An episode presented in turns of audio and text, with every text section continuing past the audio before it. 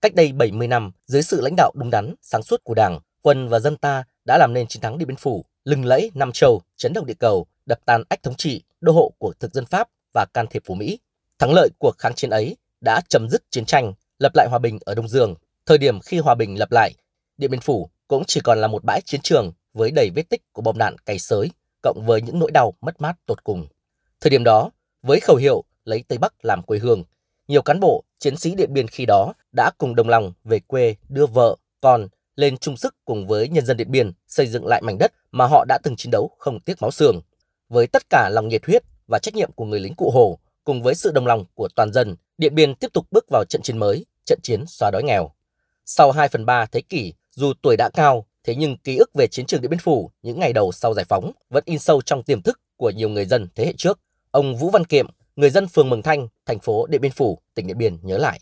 Quang cảnh như bây giờ thì cơ sở vật chất của cái thành phố này phải gấp trăm lần chứ không phải gấp 10 lần đâu. Trước đây là chỉ có ba bốn cái nhà ngói thì nó đã phá đi hết rồi. Từ trước cửa cái đồi A1 lên cho đến gần chợ thế này không làm gì có cái cơ quan nào cả. Điện biên giải phóng rồi nhưng mà vẫn có đói, nhất là đồng bào dân tộc. Ờ, ngày ăn thì được hai bữa nhưng nó không no đâu.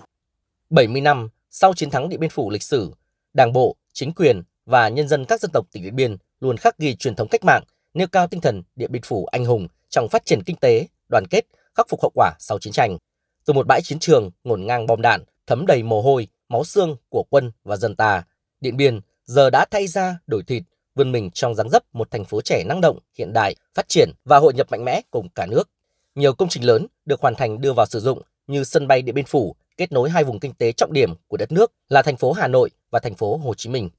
Hiện mạng lưới đô thị tỉnh Điện Biên đang được mở rộng và phát triển theo định hướng quy hoạch vùng, quy hoạch tỉnh. Công tác quy hoạch đô thị, quy hoạch xây dựng được chú trọng, đảm bảo tính toàn diện và đi trước một bước, làm cơ sở để xây dựng kế hoạch và triển khai các dự án đầu tư xây dựng, chỉnh trang phát triển đô thị. Trong giai đoạn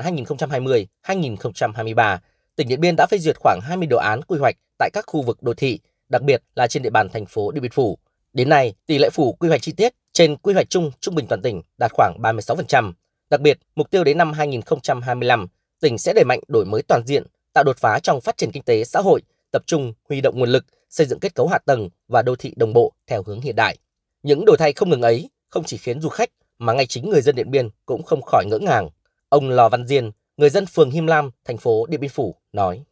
Tôi thấy là về mặt cơ sở hạ tầng rất là phát triển, nhất là mấy năm gần đây, đường xá, trường học, chợ, bà con à, nhân dân ta là rất là phấn khởi về cái lĩnh vực mà phát triển kinh tế hạ tầng của thành phố. Từ những chỗ đấy, bản thân tôi mới là à, bà con nhân dân toàn thành phố thì cũng à, muốn là phát huy nội lực để góp phần xây dựng nông thôn mới trong à, thời gian tới.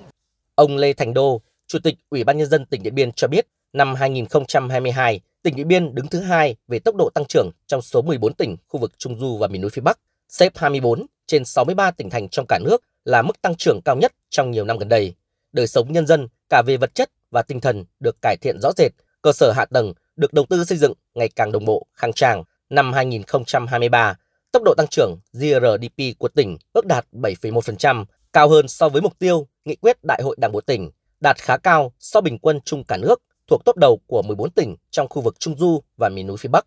Doanh thu từ hoạt động du lịch ước đạt 1.750 tỷ đồng và cũng là năm đầu tiên du lịch của tỉnh cán mốc 1 triệu lượt khách. Năm nay, tỉnh Điện Biên sẽ kỷ niệm 70 năm chiến thắng Điện Biên Phủ và tổ chức năm du lịch quốc gia Điện Biên 2024. Tỉnh đã có sự chủ động trong công tác chuẩn bị và kỳ vọng tạo ra những bước đột phá trong phát triển kinh tế xã hội của vùng Tây Bắc trong thời gian tới. Ông Lê Thành Đô nói. Cán bộ, công chức, viên chức, lực lượng vũ trang, nhân dân các dân tộc và cộng đồng doanh nghiệp của tỉnh Điện Biên phát huy truyền thống Điện Biên Phủ anh hùng, đẩy mạnh, đổi mới, sáng tạo, khai thác có hiệu quả tiềm năng lợi thế của tỉnh để tạo ra bứt phá trong phát triển kinh tế xã hội và đảm bảo quốc phòng an ninh trên địa bàn, lập thành tích thiết thực chào mừng kỷ niệm 70 năm chiến thắng Điện Biên Phủ.